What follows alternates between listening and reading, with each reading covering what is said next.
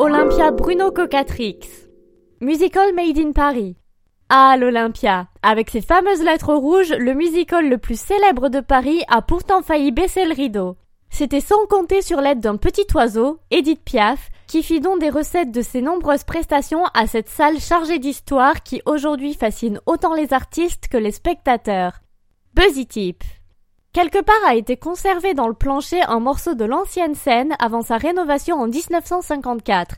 Petit indice. On nous a glissé qu'elle serait au premier balcon, côté court.